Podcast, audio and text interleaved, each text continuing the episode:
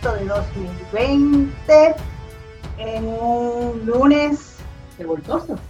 Ah, es que me lo dice. Déjame echarme para acá. Ay, se me quedó el abanico. Oye, Bueno, aquí, es que tengo un calor del carajo. aquí estoy yo, Alice Fletcher, Ah, y Endalí Figueroa. y yo voy a estar aportando, eh, mi análisis va a ser como socióloga, que es mi, mi formación, y pues y mis experiencias de, de trabajo como profesora y trabajando con organizaciones sin fines de lucro, con ah, eh, tratar de ayudar a personas que son víctimas de trata humana o víctimas de violencia doméstica. Así que por ahí va todo mi pensamiento. Y yo les voy a hablar desde la perspectiva de actriz, de regidora de escena, de productora, de mujer de las artes, de humanista, de todo eso. Se unen y a la vez no nuestra disciplina. O sea, al menos tenemos que, que bregar con gente, que, con gente que, que no es fácil, porque la gente nuestra de, de nuestro mundo actoral, de nuestro gremio de teatro, de nuestro gremio de, de- las artes representativas. Ok, pues decidimos, como les dijimos en el episodio pasado, hacer el podcast lunes para contarles qué pasó en las primarias de ayer domingo, en las secundarias, como estaban diciendo por ahí. Y pues parece que no fue mucho revolú. Y queríamos hablar con una colaboradora que está muy envuelta en la cosa política porque ella siempre está entre, entre las artes y la política, pero no es que ella es política, persona que se dedica a la política. Ella sí le interesa la política, ¿verdad? Somos políticos. Ajá. Y ella es una amiga de hace muchos años, de cuando estábamos en la Universidad de Puerto Rico. Y se llama, vamos a poner el, el- ¿cómo se dice el tambor? Qué charra. Eminé de Lourdes. Azota. Hola, Eminé. Yo estaba esperando el tambor, no hay un tambor. No, Eh, nena, yo no tengo Eso lo ponemos después en edición, a lo mejor le ponemos Ah, sonido. ok. Ah, pero el nariz lo avisé. Bueno, Mira qué eh, bueno estar con ustedes aquí. Pues gracias por, por aceptar la invitación. De nada, de nada. Bueno, pues Eminé está así bien. Son, son privilegiadas porque yo no hago esto. Yo amo a el nariz porque yo, Yo tengo esto en récord. Yo, mira, yo, esta es la parte que yo voy a pasar por todas las redes sociales, ese pedacito. Yo amo a Nalí dicho por Eminé. Mira, voy a llorar, voy a llorar. No, Habla ahí, habla ahí, porque estoy muy emocionada, Alice. Mira, no, una, para empezar, queremos un poco empezar a hablar c- cómo te sientes, cómo nos sentimos, de hecho, de, con, la, con el resultado de las primarias. Eh, si era algo que esperábamos, y va- vamos a empezar por ahí, de cómo nos sentimos y qué ha pasado. ah, pues mira, objetivamente, objetivamente, pues sí, no hubo muchas sorpresas en las primarias. Por lo menos desde hace dos o tres semanas se veía por lo que venía. Yo no creo que nadie esté sorprendido con que Pierluisi haya ganado o que alguien esté sorprendido con que Charlie haya ganado. Hay unas pequeñas cosas que a lo mejor no se espera, como siempre pasa, pero no son sorpresas de como, oh, eh, ¿qué pasó? Como por ejemplo, objetivamente todos sabíamos que Yulín estaba bien atrás, pero objetivamente no sabíamos que Batia estaba tan atrás. Charlie no ganó por 5% ni 6%, o sea, Charlie dio pela, barrió. En el caso de, de Pierluisi y Wanda, pues fueron menos sorpresivas. Anyway, yo pienso que eso cambió en el último mes. No creo que eso iba a pasar un mes antes. Creo que todavía a principios de julio tenía que estar bien cerrada la contienda entre Wanda y Pierluisi en las últimas tres semanas, entre la pandemia, eh, las caravanas, el descontrol, pues ahí Wanda creo que perdió ese Para- empate que tenía. Es irónico para mí que creo que se les hacía bien difícil a lo mejor a, a los PNP elegir entre alguien que hizo un golpe de Estado y alguien que no, eh, eh, y, y Wanda para ver quién, cuál de los dos era menos malo, ¿verdad? La Sí, situación. la, la lista de cosas malas tenía que ser como de 18 páginas, Era increíble. como una cosa intensa. Ellos no tenían de dónde 18 escoger. páginas. Sí, que- y, Sí, pero ya deberían empezar a tener de dónde escoger, ya no pueden seguir, ese partido no puede seguir con, con candidatos que sean el menos malos, el menos corrupto, el menos no, tiene que empezar a, a- a- a buscar gente. gente nueva también y gente que no, no esté ahí por un favoritismo, por un favor, sino porque se lo haya ganado. Y tú sabes que a mí me, algo que a mí me alegró eh, y creo que hasta cierto punto me sorprendió eh, fue que Héctor Martínez quedara completamente fuera, porque él había sido elegido en, una, unas cosas ahí especiales que hicieron los PNP y quedó completamente fuera, rezagado. No me sorprende de Tata. Eso es positivo, sí. No lo esperaba. Lo de Tata Charbonnier, pues, eh, qué bueno que ocurrió. Eh, Después les vamos enterando, gente, les vamos a ir diciendo, pero aquí... Sí, es que tampoco se viera también, porque creo que hubiera, que hubiera sido un problema mayor después que la gente la escogiera y esta situación que está pasando, que la arrestaron, como hubiera sido más complicado toda esta longa que ocurre después que alguien está electo, sacarlo es como más complicado. Así que... Sí, mira, el FBI dijo que pospuso el arresto de ella para después de las primarias para no alterarla, pero eh, la primera investigación se le hiciste antes de las primarias, ya eso es un golpe duro. El mero hecho de que la hayan ido a visitar y quitar los celulares, ya pues tú sabías que ahí iba a haber, lo hiciste que dos semanas antes de las primarias, dos. O sea, ellos dicen que no se querían meter, pero... Algo que también, yo aquí sacando todo, yo estoy alegre de que Rivera Chat, bueno, no estoy tan alegre, me gustaría que no estuviera, pero eh, creo que bajó bastante y eso me parece que es una buena, una buena señal. Eh, si, alguien sabe escuchar.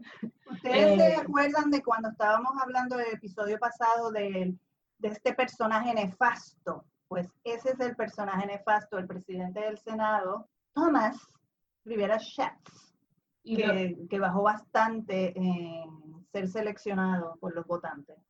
Y lo digo como, no como militante del PNP, pero como puertorriqueña, que me parece que obviamente Rivera Chat y, eres militante del PNP.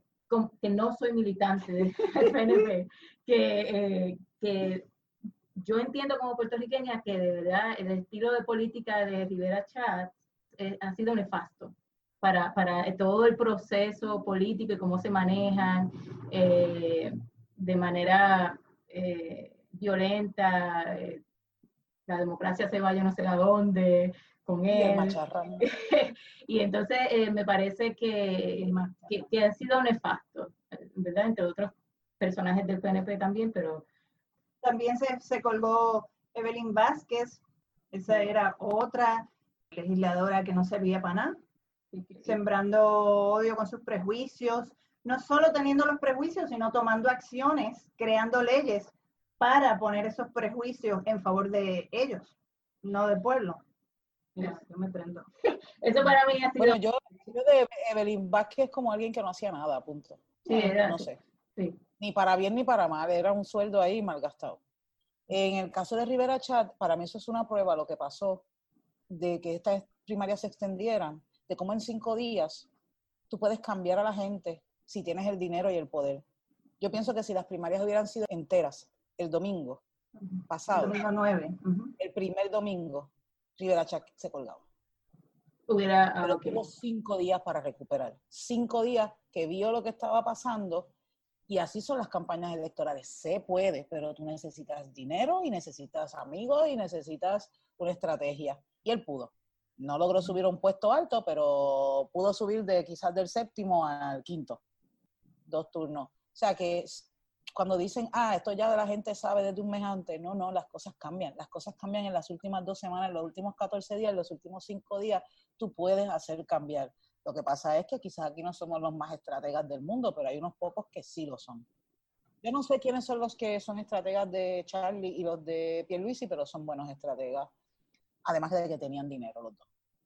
Yo, yo no tengo mucha esperanza con Charlie en el sentido de que vaya a ser un, un líder, ¿verdad? Yo pensando objetivamente, de que vaya a ser un líder que vaya a, a cambiar algo, porque toda su, por lo menos hasta ahora, lo que ha demostrado es una persona que en menos de, qué sé yo, de horas cambió como tres veces de opinión. Yo, yo no siento que sea un, para mí un líder con fuerza que vaya a cambiar algún rumbo o algo contundente en el Partido Popular. Y eh, yo creo que nosotros necesitamos líderes que, que sean, que cambien, que tengan, que tengan otra mentalidad. Yo creo que la mentalidad de, que él ha mostrado es bastante tradicional y bastante estática parece. Así que conservador. Así que yo no creo, en ese sentido, no, no le veo, aunque gane, si es que ganan, ¿verdad? Los, los populares con él, en la- las elecciones, no creo que vaya a ser un cambio real o que nosotros nos vaya a hacer bien, yo creo, como país, es mi Sí, opinión. yo tampoco. Yo en lo, en lo poco que he visto de él, porque él ha dicho muy poco, él lo que se ha dedicado es a ser un caballero y a vestirse bien. Eh, Eh, no, no ha demostrado que sea muy fuerte ni un líder muy fuerte, pero si fuera a ser el gobernador de Puerto Rico, ojalá y lo cambie, porque nosotros nos manda una junta, estamos en una crisis económica, y si tú vas a cambiar de opinión cada tres horas, pues los resultados es que nos vamos a quedar sin pensiones, nos vamos a quedar, o sea, ujú. nosotros no necesitamos más líderes corruptos, pero necesitamos líderes astutos Ujú. porque si no lo que va a haber aquí es un recorte de dinero tan grande, si nadie lo pelea, que lo vamos a sufrir mucho. que ya estamos Si nadie lo pelea y si nadie lo enfrenta con fuerza, con liderazgo, con astucia, buscando y acepta tal cual las cosas la diga la Junta, nos vamos a hacer pobrecitos. Ya, lo somos. Vamos a ver pero literalmente. Sí, sí, eh, y vamos a ver cómo esto sigue corriendo. O sea, ¿verdad? Eso fue como esta, este retrato que pasó ahora, todavía Discuto el caso de Charlie porque, perdón, discuto el caso de Charlie porque hoy, hoy, no mañana, porque las cosas pueden cambiar. Hoy el que tiene el momentum es Charlie. Eso no se lo quita nadie hoy. Y quizás mañana lo sigue teniendo. No sé qué cosas puedan cambiar en dos, tres semanas. Que cambie en el, en el partido PNP, si se, si se juntan, si sean amigos otra vez o, lo- o lo que sea. Pero en, en este momento, el momento lo tiene Charlie. Aunque gobierne solo con todos los senadores PNP y representantes, que es muy probable que esto pase, pero en el momento ahora mismo lo tiene Charlie, porque hacía tiempo que el popular no tenía, que yo haya visto, como esas ganas de alguien lo- o sea, esa pasión por alguien eh, la tienen por Charlie. Ok. ¿Tú la ves que la tienen por él? De verdad. Oh, sí, oh, sí. La cantidad de gente que fue a las primarias a votar populares fue mucha. O sea, tenían ganas de decir, yo quiero a Charlie. Yo no, Eh, en las redes, las discusiones defendiendo a Charlie es mucha. Hace tiempo yo no veía eh, eh, ese, ese voy a tirarme al agua por esta persona, discutir con alguien, yo no lo veía en el Partido Popular. Pero ¿y por qué si ese hombre lleva 20 años de alcalde en Isabela, yo es la primera vez que escucho de él? Yo Yo- tengo mi teoría y es que parece un alcalde de los que el Partido Popular tiraba antes y los gobernadores que tiraban antes, un hombre de gabán, corbata, de- ¿entiendes? Eh, Ay, y yo, y ta- yo pienso que hay un de- metropolitano, más, más, más, más pueblo. Yo tengo mis dudas de que sea tanto pueblo, pero vamos, pero esa soy yo que tengo, acuérdate que yo de lejos no me, no me levanto. No hay nada que yo te pueda decir, pero yo no creo, yo creo que es tan conservador, ¿verdad? Lo que proyecta es tan conservador que, que yo creo que hay otras cosas a las que no se acerca, porque hay unos estándares que él está representando, o él es, ¿verdad? Porque yo no lo conozco personalmente, que yo creo que la, la, o sea, hay mucha gente pobre, hay gente que no tiene que comer, hay gente que este, el agua no le llega a la casa, y eso pasa en San Juan y pasa en todos los pueblos. Este, o sea, que yo te estoy hablando de que, que no, para mí no es una proyección que llega a eso, o sea, que llega a, a, esa, a esa gente.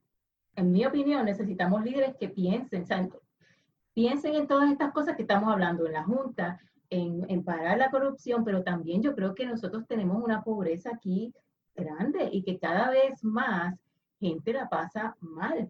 Entonces, mientras sigamos eh, eh, eh, alimentándole la barriga a, estos políticos que lo que hacen es hacer una clase, o sea, otro nivel, pues entonces se olvidan de todas esas cosas que está pasando y de que gente la pasa mal todos los días. Y en, vez de hacer que la economía o que el dinero fluya en, no solamente a, a, esa nueva clase que crean, ¿verdad? Porque ya la clase media la, ya está destruida prácticamente, pues entonces lo que crean son unas unas claques, yo no sé ni cómo la palabra exacta, unas claques, unas élites. Mm. Y entonces, en ese sentido, yo pienso, a lo mejor me equivoco y ojalá que no, si es que él gana, de que no sé si tenga claro ese acercamiento y todo ese Puerto Rico que hay ahí, que de verdad necesita de que la economía fluya y que ayude a otras personas, no se quede en esos niveles el dinero. No sé si me siguen, ese es mi, yo creo que él no llega a eso, pero vamos. No, yo te sigo, yo te sigo. Pero aquí en Puerto Rico el, el, fanatismo por un partido, vas a votar por ese partido y eso es lo que ellos tenían. No, no, no sé si me siguen lo que quiero decir. Sí, sí, que eso era lo mejor, lo, lo que ellos, una de sus mejores caras. Ellos tenían, eso es lo que ellos entendieron que era lo que ellos no se van a salir fuera del partido a buscar a nadie que sea así. Eh, si les llega bien, pero si no lo está, ellos van a escoger a alguien ahí, pero igual los PNP no se salen de los partidos.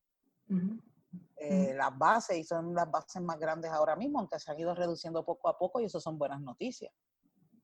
Eh, porque a poco a poco la cosa cambiará y otro partido creará otra base. Y también, yo no soy analista así política, pero me, me, parece interesante a ver si de verdad gente saltó el charco de los PNP o de los populares a votar, o gente de afuera que no se siente que son ni, populares ni PNP y entraron a las primarias a, tratar de, de, pues, de, nivelar. en estas primarias mucha gente cruzó, yo pienso que yo Vi, yo vi que pusieron en redes sociales una persona que ella es del Partido Nuevo Progresista y ella enseñó su papeleta y dijo, yo traicioné, entre comillas, ella puso a los míos para votar por Charlie Delgado porque ella quería sacar a una de las, de las candidatas, a Carmen Yulín, que yo nunca he entendido porque la gente la odia tanto, pero la odia. No sé por qué. Yo, que no pertenezco ni al Partido Popular Democrático ni al Partido Nuevo Progresista, yo no iba a votar y en conversaciones con Alice, con Emine, con otra gente, pues mira, terminé yendo a votar en las primarias, que yo sé que como yo, mucha gente fue. Estas fueron mis primeras primarias también. yo nunca había ido a unas primarias. Aquí en Puerto Rico, yo he votado. Yo pienso que que mucha gente, sobre todo del no popular, entraron a las primarias de los populares. Y sé de muchos PNPs que no iban a ir a las primarias, pero sí fueron, no por el, no por el que va a ser gobernador, sino para la papeleta de los representantes, que por eso es que entonces Tata y toda esa gente bajan de, de puesto. Eh, tenían otra intención más que escoger entre Wanda o Pierluisi quién iba a ser el, el presidente del partido y el próximo candidato a la gobernación. Déjame decirlo, Wanda Vázquez, la gobernadora no electa de Puerto Rico. Que lo que le queda es nada. Nah, chacho, ya, como decía Lizzy, que si estamos claras de que vamos a estar encerrados, porque ahora sí que el toque de queda va a ser, mira, de, de, de 23 horas. Hay que ver que con el, el, rabo quizá no, quizás ella quiere demostrar que ella que, que, hicimos una mala elección y a lo mejor nos empieza a repartir todo el dinero que queda ahí. Yo rezo por eso, que nos trate de demostrar que lo hicimos mal por no votar por ella, demuéstranoslo, cómo lo hicimos mal antes de que se vaya. Sí, sí, sí, Tete, acuéstate de ese lado. Yo creo que el, el, rabo de esa de ese dragón va, va a dar cantazos ahora, pero vamos. Porque yo, creo yo no creo, no creo que vengarse de nosotros ella le solucione nada. Ella va a hacer algo que nosotros estemos contentos, pero que a la vez, este... Porque todo, todo, obviamente su carácter que ha demostrado todo este tiempo es ese, ¿no? Que, ella va, ella va a atacar quien ella entiende. Oye, tú sabes que yo no soy PNP, yo no lo soy, pero yo tengo que ser objetiva y estas cosas yo las hablo. desde que Wanda dijo me voy a tirar a la gobernadora, el ataque a ella de parte de los mismos PNP ha sido constante sin break. Y nosotros diremos, sí, es corrupta por esto, pero nosotros no sabemos ni cuáles de esas mitades de las cosas son verdad, ni cuáles de esas mitades de las cosas son embustes, porque fue una campaña de vamos a acabar con esta mujer en seis meses. Todos los días había algo nuevo que sacaba un PNP, porque no era de otro partido, eso fue lo terrible. Pues también hay que darle, otra mujer no tan fuerte como Wanda, si hubiera ido en mayo, de, del ataque constante y las acusaciones constantes. Y yo estoy bien objetiva. Yo sé que hay algunas cosas que son reales yo sé que hay otras que son parte de metidas ahí en la campaña para acabar tu candidatura en, en menor. Entonces, si, si tú no tienes un temple y tú no tienes un coraje para aguantar eso, terminas pues como una rabieta de una nena chiquita. Si no lo puedes decir. La zumba de vez en cuando, ¿eh? De vez en cuando. Eh, porque se desespera, no sabe cómo combatir eso y, y terminas con una rabieta. Y se convierte en la fiscal, que es lo que es una fiscal. Pero fíjate, este es un buen punto, yo no lo había pensado, viste, tú eres, eres más objetiva que Ella es objetiva, yo no, yo no, yo me enfoco. Yo no había pensado ese, eso. No, yo puedo ser objetiva porque yo no soy PNP y yo no voy a votar ahí, pero me fijo y observo lo que pasa ahí adentro y no hago caso enteramente a todo lo que me dicen de allá. Tú me dices eso, pero yo tengo que mirar a ver qué pasa acá, ¿entiendes? Porque no, no, no, o sea, eso fue o sea, semana tras semana, desde que empecé, o sea, desde que esa mujer dijo yo voy a correr, eso fue taca, taca, taca, taca, Igual que Yulín llevan dos años desde que, porque era una sospecha, Yulín va a correr en algún momento, si no la acabamos ahora, y tomó dos años destruirla. Digo, yo no, creo que enteramente ya esté destruida, quizás la política puertorriqueña, pero Yulín tiene de pero mira, déjame decirte que Yulín, de aquí. déjame decirte que en Estados Unidos, mira, en Hawái, yo tenía amigas literalmente que conocía ya eh, de hawaiana, de las Islas Marshall, de, de todo ese, del Pacífico, y entonces me preguntaban, cuando se hablaba de Puerto Rico, que yo era puertorriqueña, lo primero que me preguntaban eran por Yulín. Me decía tú, eh, ¿cuál es el nombre de, tu eh, alcalde? O sea, de tu alcalde de San Juan. Y era por Yulín. Y, y todo el mundo, o por lo menos los que se acercaron a mí, era de admiración de cómo ella se atrevió eh, cuando pasó lo del huracán a hacer de frente a, a Estados Unidos, a Trump. Blanca tiene su fanaticada y tiene gente que realmente piense que, que, y yo creo que ella vale mucho, ¿verdad? En la política y tiene unas herramientas eh, buenas. Sí, por eso, por eso digo que lo, que ella tiene no lo tiene casi ningún político de aquí. Y además este, esta intimidación que dan las mujeres así como ella, como Alexandria Ocasio, como Alejandra, Alexandra Lúgaro, la misma Wanda por ser mujer ha recibido su discrimen, pero es algo que va a cambiar. Hay gente que no quiere, pero es inevitable igual que los derechos de los gays, igual que todos los derechos, poquito a poco van cambiando y se logran. ¿Dónde tú prefieres estar? ¿Todavía en ese lado o prefieres estar en este para cuando llegue ese momento? Nosotros siempre estamos un poquito más atrás. Estados Unidos ya estas mujeres las está dejando, las está dando a hablar y está votando por ellas. Aquí estamos un poquito más atrás, pero va a llegar. Mira, entonces eh, yo quería preguntar también qué tú piensas sobre el arresto de Charbonnier y la familia, no solamente eso, sino como un, un combo ahí familiar, porque se llevaron a Déjame, déjame explicar rapidito para la gente que, que, que, es de otros países o que no sabe cuál es el revolú. María Milagros Charbonnier es... Porque ahora es Arias Tata. Es que, me gusta ahora le cae el Arias Tata. Que a mí no me gusta decirle Tata, porque siento que es como pana mía y como la detesto tanto, no quiero ser como ay, no sé. No quiero sentirla cerca. No, no, quiero, no quiero. Y entonces ella es representante de la Cámara, todavía. Ella tuvo un... Una visita cordial. no, pero tuvo parte muy decisiva e importante ah. en el nuevo Código Civil. Bastante. Formar el nuevo Código Civil. Es una tipa recalcitrante, este, conservadora, extremista fundamentalista, religiosa cristiana, en contra de la comunidad gay, en contra de, diablo, de, todo lo que no fuera lo que ella viera que, que es la cosa santa y buena. Era presidenta de la Comisión de, Ética. ¿De qué era más esta comisión, eh, presidenta? Nada, una abogada notaria que terminó siendo corrupta, la agarraron hace como dos semanas, como decía Mine, no, yo no tengo bien claro el, el tiempo en lo que pasó, del, del FBI. Creo que como un mes fácil. La Desde la primera visita que ella dijo que fue agradable y hablaron con ella. Ajá, allanaron su, fueron a su casa, le quitaron el celular a ella, a su esposo, y de ahí, pues ya, cuando el río suena, piedras trae. A resulta que hoy nos levantamos con la agradable noticia, yo estoy muy contenta, yo soy de esa gente que se alegra porque la hayan arrestado. Y se sigan ahí. Yo tengo sentimientos mixtos. No, no, no, yo, no yo, estoy, muy feliz. Yo estoy muy feliz. no, yo no estoy triste de ninguna forma. Lo que pasa es que yo hubiera estado más contenta que el pueblo la haya rechazado por sus prejuicios, a que ya al fin y al cabo la rechazó porque el FBI la fue a visitar. No lo sé, a lo mejor el pueblo la iba a rechazar de todas formas, pero a mí me hubiera dado más satisfacción esa derrota de ayer si hubiera sido sencillamente por el hecho que el pueblo dijo, ya basta, no queremos más tus prejuicios, no queremos más que chaves a las mujeres, no queremos más que chaves a los homosexuales, no queremos que los molesten más, fuera. Pero ahora no lo sabemos. Ahora pienso que esa saca de, la legislatura fue realmente porque el FBI la fue a visitar y aquí te visita el FBI y ya tú perdiste. Ya te lo van a sacar por el resto de tu vida y de tus años. Pero mira qué cosa, que cuando llega el FBI, ahí es que la gente dice, uh, diablo, diablo, este legislador, esta legisladora no sirve. Pero por todo el que si los acusan de hostigamiento sexual, de corrupción, de tumbarse los chavos de no sé quién, la gente como que lo deja pasar.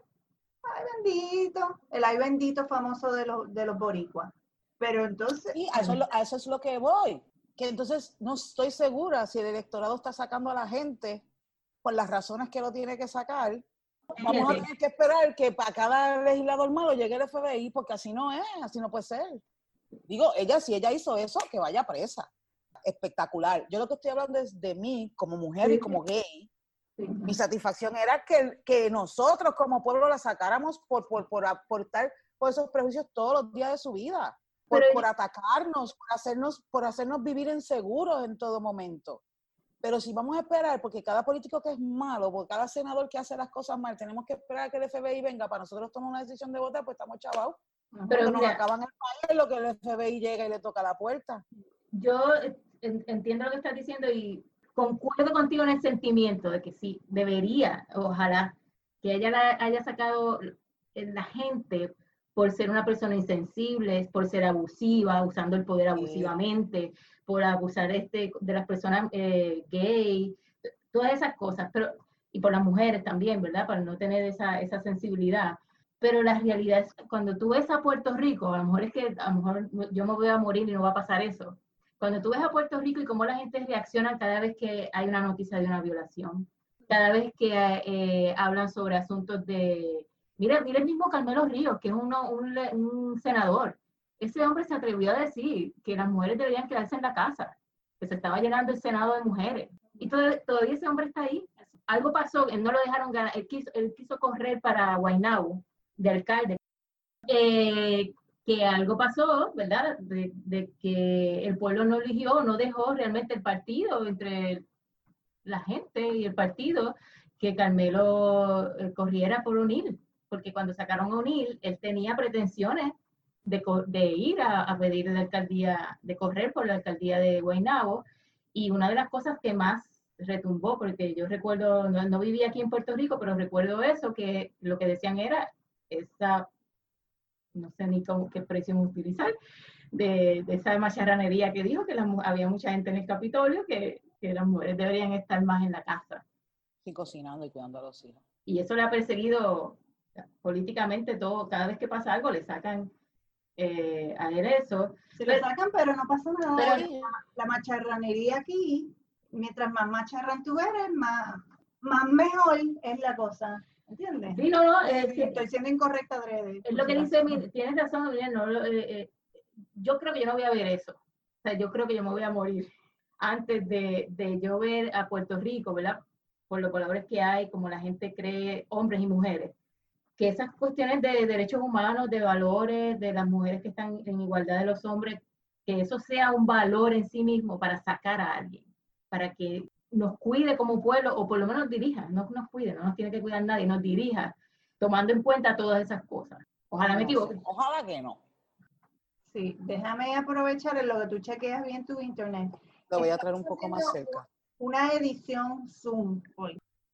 Porque cuando tenemos gente que colabora con nosotras, pues antes lo hacíamos, si ustedes vieran, llamábamos a alguien, poníamos el celular con la bocina para que se oyera la persona por el teléfono, Ah, para entonces poder grabar con el micrófono. Hemos mejorado, hemos Y entonces ya alguien nos dijo, hagan eso por Zoom, ustedes pueden agarrar el audio por ahí. Y yo, ah, pues bien.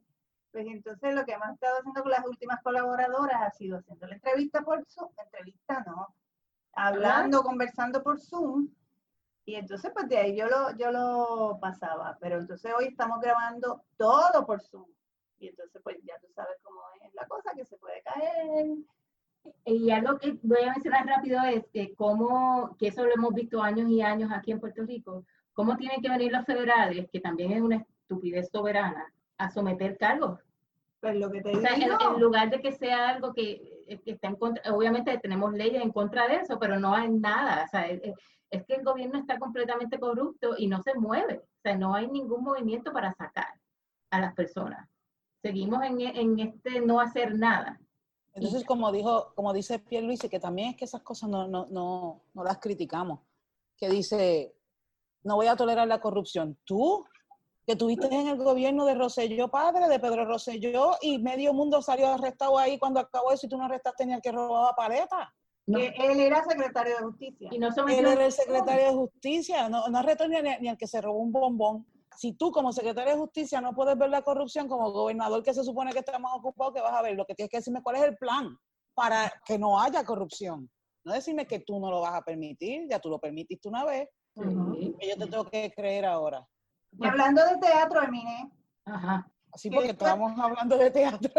porque bueno, la política es teatro. Por Es eso es que a mí me gusta, porque la política es teatro. Es verdad. tú ves, tú ves, es que te digo. Son personajes y les crean personajes para que sean de esta forma o la otra y tú no lo sabes hasta el momento que están ahí que dicen, oh, no era así, era asado. Pues gente, Emine es, yo la conocí como actriz. Ya, pero eso hace pues, tiempo. Pues te digo, señor Luz. Después la muchacha, lo suyo es ser directora también, eh, regidora, también es productora, ahora también es dramaturga, escritora de guiones. Eh, ¿Qué más es esta mujer? Este, ¿Cómo tú ves la cosa? Porque la cosa está mal sin la pandemia. Ahora, bendito sea Cristo. Ay, bendito. No, yo veo la cosa mal, Ah, mal. Yo pienso que este semestre no va a haber y lo poco que haya, muy poca gente lo va a apoyar. Ah, bueno, sí, el semestre de ahora, sí. Se Estamos mete en en- septiembre ahora. Sí, este- sí, estamos en agosto, ay, tío. Ajá, ajá. Eso, pero lo peor de que no, que no, no es que no lo haya, es que eh, nuestro pueblo, nuestro gobierno, no, no hay un apoyo ninguno a nosotros. Que somos una industria apagada completamente por la pandemia, completamente. No es que podemos hacer un poquito, no, apagada completamente. Y no ha habido ni una sola mención de ayuda, ni pequeña, ni una pequeña oración de decir, deja ver qué hacemos con, con la cultura, déjame ver qué hacemos con, con, con, la el teatro, con, lo- con, los bailarines, con... ¿Entiendes? No ha habido ni... ni Sí, nada, nada. no importa. Fue más importante ir a un cine a hacer la, la conferencia de prensa. Sí, sí, le dio, le, dio, le le dio prioridad a un cine, pero yo no considero el cine dentro de nuestras artes No, no, no, culturales pero de yo, acá. yo te lo digo, yo te Otra lo digo, cosa.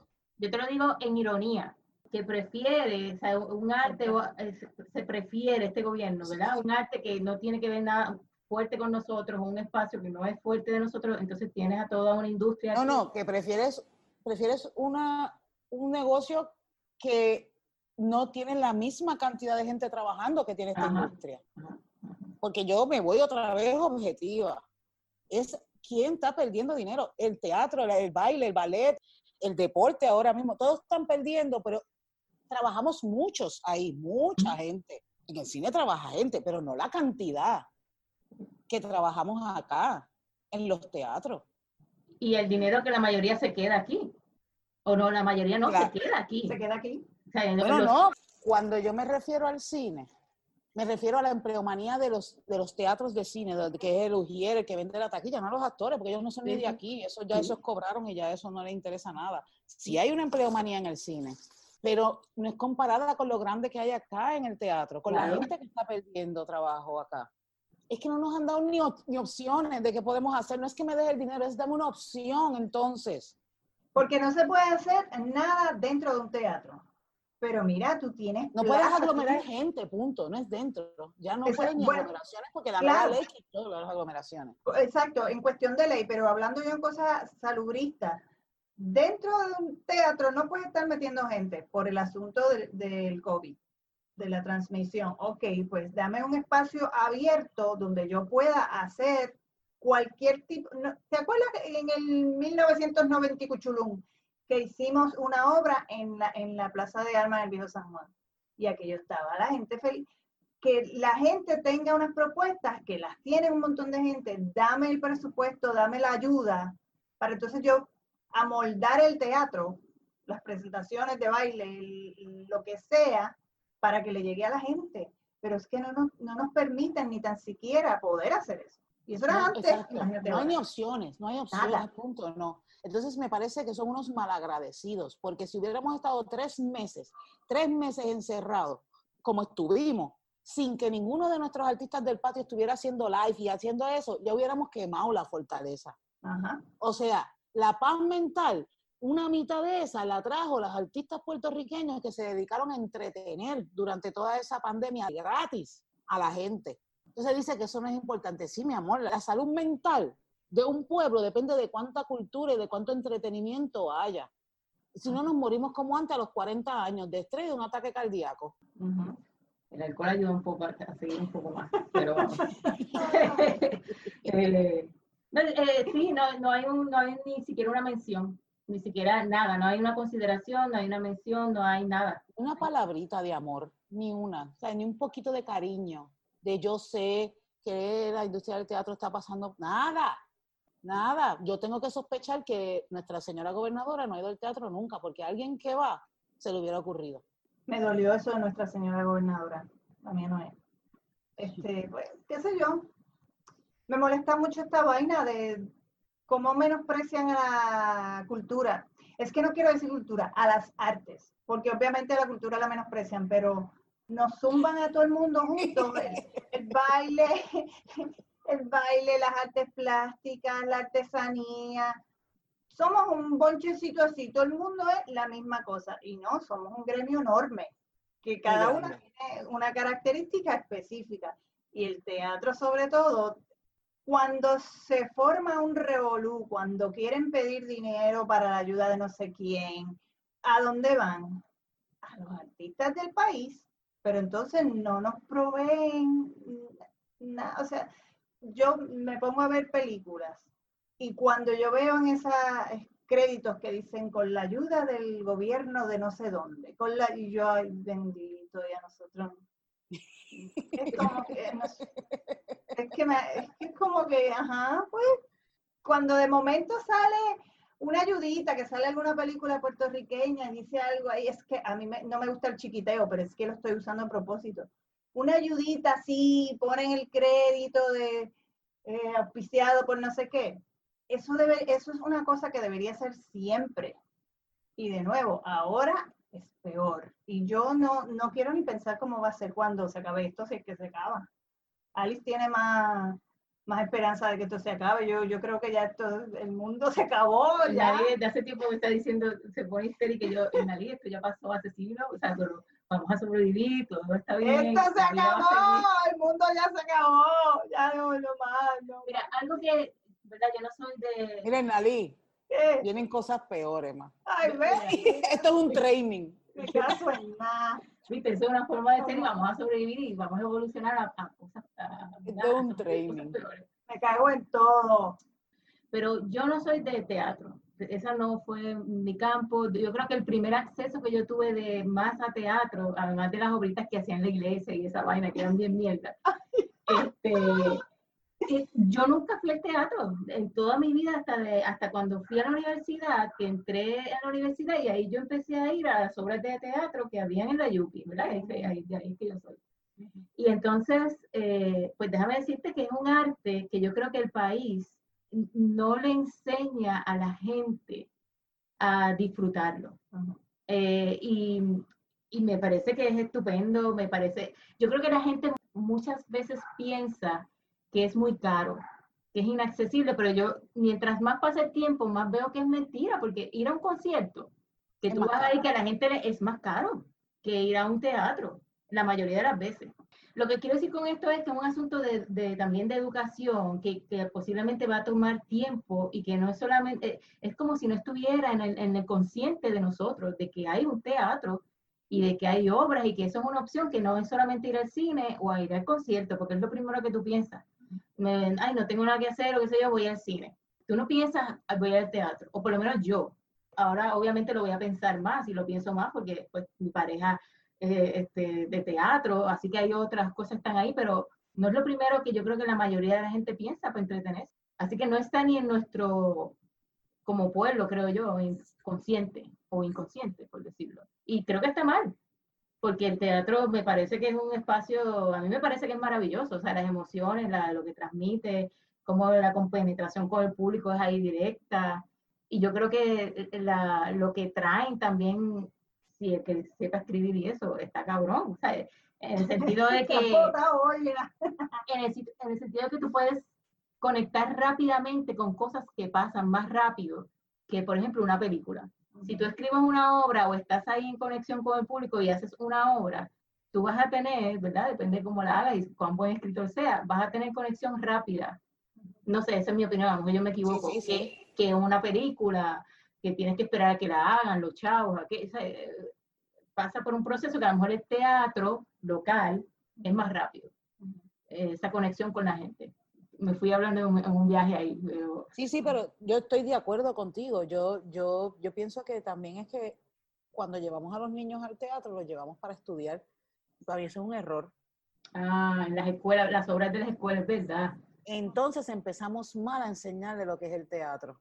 Porque si yo llevo cuatro días hablándote de la carreta en el salón de clase, y yo, oye, yo fui estudiante, no seamos hipócritas. Cansa, llega un momento y después te digo, te voy a llevar al teatro, voy a que vea la carreta. Oh, Estamos forzando a los estudiantes a apreciar el teatro a través de la escuela, cuando no debe ser así. Pues sí, te puede gustar o no te puede gustar igual. Por lo menos debes crear una disciplina de que la gente vaya al teatro, de que lo conozca desde que son chiquitos. Siempre yo creo que tú aprendes del teatro cuando es teatro, cuando estoy hablando de un teatro, no estoy hablando de un stand-up o nada. Yo pienso que siempre hay una enseñanza y siempre aprendes porque estás viendo a tu propia sociedad reflejada ahí. Eso tiene más valor, mil veces más valor que decirme un nombre y una fecha de una obra cuando se escribió. Es lo que está dentro de la obra. Es lo que se pretendía que tuvieras cuando se hizo la obra. Pero aquí se le daba más, más valor al dato. Y el teatro no es dato. El teatro es la vivencia. Lo que tú vives, con eso es lo que tú te quedas. Claro, que ahora las clases de teatro, las clases de arte, la música están quitándolas. Digo, ahora es un revolú. Quiero decir, antes las clases, los maestros de teatro, de música, eso le están cerrando esas plazas. Yo recuerdo cuando yo estudiaba, que tomaba clases de teatro, o cuando nos llevaban al teatro, antes de que yo tomara clases de teatro para mí eso era la maravilla, la cosa más grande del mundo, y yo no sabía ni que yo quería ser actriz. O sea, yo no sabía, que, pero eso me llamaba mucho.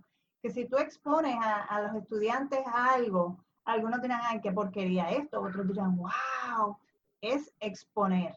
Volvemos a lo mismo, es tener la opción. Tener la opción, siempre tienes que tener la opción. No, y cuando entonces se acaba el dinero, que es lo que acaba de decir Desnali, ¿por dónde recortan? Por ahí, por ahí, por los deportes. Y tú te quedas así porque como en este país todo el mundo es astronauta e ingeniero, porque así... ¿Y qué es lo no, porque las matemáticas y las ciencias no las podemos quitar. Ah, ¿O por qué? Porque, ah, sí, porque el 100% de este país es ingeniero. No, hombre.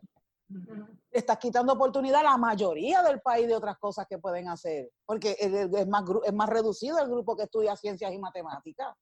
¿O me vas a decir que no cuando en María no teníamos ni doctores? Pues claro que es reducido la cantidad de gente que estudia medicina aquí. No, no, que es que el proceso está, está, está, todo, está tergiversado. Y voy a dar un ejemplo bien rápido. O sea, yo siempre fui un estudiante bien, como que me tenía que llamar la atención algo para quedarme ahí. Y cuando me llamaba la atención, lo hacía. O sea, qué sé yo, y, qué sé yo. Y cuando yo veía que yo tenía C en las clases, porque yo me pasaba jangueando, que se iba molestando por ahí, eh, me, me, asustaba y estudiaba y sacaba. Así fue que yo pasé toda mi... Yo me recuerdo de, de las chavas ferias científicas. Yo me acuerdo que en una feria científica, para que veas cómo, cómo está pensado al revés, es lo que estás diciendo, yo estaba en el grupito, qué sé yo, de esos que no tienen A, no son cuatro puntos, y yo veo que solamente le ofrecieron hacer la feria científica al grupo, el uno, qué sé yo, tú sabes. Entonces yo cogí y voy y hablo con la maestra y ella pues me deja y yo me interesé y yo en esa ahí, no es por echármela, pero yo terminé ganando la, la feria científica toda de, de, la high, de high school, el, premio, el número uno. Pero no lo digo por, por mí, sino eh, yo creo que eh, está pensado al revés. en vez de darle la oportunidad a todo el mundo, entonces la escuela está pensando en ganarse un premio y se lo da a los número uno, a los que tienen A no está pensando darle la experiencia de que aprenda del, del, en el proyecto, de que tú te entretengas y aprendas. No, no es aprender, es ganar. Es ganar. Estamos arcaicos, arcaicos, arcaicos. y, y, lo mismo pasa con eso, no le das el acceso a la experiencia, es como tú quieres, la ciencia y matemática, porque eso es lo que... O sea, eso es un pensamiento de antes y aquí no lo hemos superado hay que darle la oportunidad, nadie va a hacer lo mismo, el mundo entero no va a hacer lo mismo, o hay que tener todas las alternativas para que todo el mundo escoja qué es lo que va a hacer. Le metemos chavo, pero en cantidad a las matemáticas y a las ciencias para que salgan 14 mil estudiantes de matemáticas y el resto. Yo soy brutísima. Que son como 300 mil. Ah, bueno, que busquen trabajo. No, así no es. Estaba pensando algo y se me fue. Y era por un ejemplo, pero no importa. De las matemáticas que están diciendo. Yo soy espantosa en las matemáticas, espantosa, o sea, de verdad. Soy bien bruta. Yo bien. también, sí. Una cosa que hasta, Espantosa. que hasta con la calculadora estoy mal. ¿eh? De verdad. Sí, sí, no, hasta con las calculadoras es como, ¿qué botón tú dices? Yo no veo ese botón que tú dices. Es como, ¿por qué me haces esto? Gracias a Dios que no lo he necesitado tanto para Como hasta sobrevivir. sumar y restar y dividir y cuidado. Y ya ahí es como que. No, no, no lo he necesitado mucho para vivir. Cuando yo al fin aprendí lo que era redondear, se fueron para el otro tema. Eso es lo que me pasaba a mí. Ay, digo. Ya me acordé, yo, yo lo comenté el otro día, de exponer, sí, de exponer a los estudiantes a, a tener experiencia. Que yo siempre recuerdo a mi maestra de primer grado de español, bueno, primer grado, grado era Pero mira, mira, pero mira Ricky Rosselló, que era científico, tiene que ser experto en matemáticas y en todo, y con Tomás no. muerto. O sea, no hay manera. Bueno, yo creo que ahí hubo trampa también en el proceso, pero vamos. Déjenme decirle esta historia tan Dale, bonita perdón, y dale, dale, hermosa, no me, no me la dañen con ese tipo. Dale, dale, dale. que lo de exponer. Yo recuerdo a mi maestra de primer grado, Mrs. Montes, que estábamos leyendo un cuento de en los que se hablaban de los merenguitos, que tú dijiste que a ti no te gustan esos, esos dulces, pero a mí, la primera vez que yo, yo leí el cuento, yo decía, wow, ¿qué será eso? ¿Qué hizo ella? Ella llegó con merenguitos a la clase y nos dio merenguitos y probaba, esa, esa experiencia, esa cosa a mí nunca se me va de la cabeza. Y me pasó lo mismo con el teatro. Que si tú expones a las niñas, a los niños, a lo que sea, ellos van a tener, como tú dices, mire, las opciones. Y de ahí saldrá. ¿Sabes lo que es que este país tenga de todo? Eh, De todo en, oficios, en profesiones, gente que de verdad les apasione lo que hacen. Te digo yo a ti si salimos del hoyo, pero si no nos ofreces opciones, nos dicen, no, este grupito sí, este no, y los que sean panitas sí, no vamos a salir de esto jamás. ¿Ve que, ¿Vieron que, como, como eh, la señora Martín, ¿y cuál es la moraleja? Eso mismo. ¿Y cuál es la moraleja? ¿Cuál es la moraleja, Alice? Ay, ¿De qué? de todo este revolú. No, Ali- Alice la dijo hace rato al principio, necesitamos otra mente que nos gobierne, Ah. una mente distinta, más abierta, más social, Ujú. que quiera que todo el mundo sea inteligente, no solo un grupito. Que se distribuyan la- la- las oportunidades, que no, que no estés encerrado en tu clase, o sea, que tú puedas ver a la gente y trate también de ayudar. Yo pienso que, que aquí hay gente bien chava con J, o sea, día, en diario. Dijiste ahorita cabrón y ahora no vas a decir. Yo creo que hay gente a nuestro alrededor bien jodida de verdad. O sea, yo también lo pienso, ¿verdad? En asuntos de, de ayudar a gente que está mal, pero también está mal también porque es, es como una rueda, o sea, es- es una rueda, tú no lo no los desarrollas, no los ayudas, eh, o no los ayuda a desarrollarse, pues que Es un vas a círculo tener vicioso, no puedes salir. Eso, ¿tú te acuerdas de la obra de teatro que se llama Historia de una escalera? Son tus circunstancias y salir de esas circunstancias es bien difícil si no hay ayuda. Porque tan pronto pones un pie afuera, te tropiezas con una cosa que está ahí en tu vida, está ahí, entonces vuelves el pie para. O sea, salir es difícil. Y si no tienes alguien que te dé el empujoncito, o, o, ¿sabes? o gente del gobierno que tenga esa visión, o, sea, que tenga esa, esa visión de todas estas cosas que estamos hablando, o sea, de, de oportunidades, desde niveles tan como teatro. Hay la gente que las tiene, lo que pasa es que no están en el gobierno porque no ganan ni votan por ellos. Les llaman comunistas, les llaman... socialista. Oye, pero estos estereotipos me casé. Yo me he dado cuenta que en Puerto Rico muy poca gente entiende lo que es derecha, izquierda, centro. Ah, Eh, solo los que están metidos mucho en política saben los términos y saben de qué lado tú estás o no, pero yo creo que la mayoría de la gente en Puerto Rico no entiende. Entonces tú, tú le dices a alguien que no es de por ahí, que no es nadie, si tú eres de derecha. No, yo no. Bueno, pero es que los temas, los que me estás exponiendo y tus ideas que tú tienes son de derecha. No, yo no, ya pues tú no estás claro que es derecha, que es centro, que es izquierda. A lo mejor aquí el término que más a la gente le hace clic es Es conservador. conservador. Sí, pero O sea, Pero para que la política aquí evolucione hay que entender los bandos. Porque, o sea, celebramos y miramos la política de Estados Unidos, pero nadie la está entendiendo por lo que veo. Allá los partidos no son por por estatus, ellos ya tienen el suyo. Es por, por- Pero eso, eso, eso es un tema más largo y más, eso para después. Sí, sí, está bien. Bueno, pues. Pues, estamos. Te votaste, gracias por decirnos que sí y por quedarte. Que tengo abaniquito y eso me ayudó. Si no iba a estar así, mira, gente, estoy sudando, no puedo con mi vida. No, no, yo soy tu se enfogona cuando algo le molesta que no está cómoda y ya, ya, ya, ya me voy. Ya, ya, me voy. Pero estuvo súper chévere. Gracias por invitarme. No, gracias. Gracias por aceptar y y- lo volveremos a hacer. Bye. Y gente, nosotros nos vamos a despedir ya con esto ya. Nos vemos la próxima. Nos vemos, no, nos escuchamos, nos oímos, nos, nos soportamos y todo lo que sea. Estamos gozando.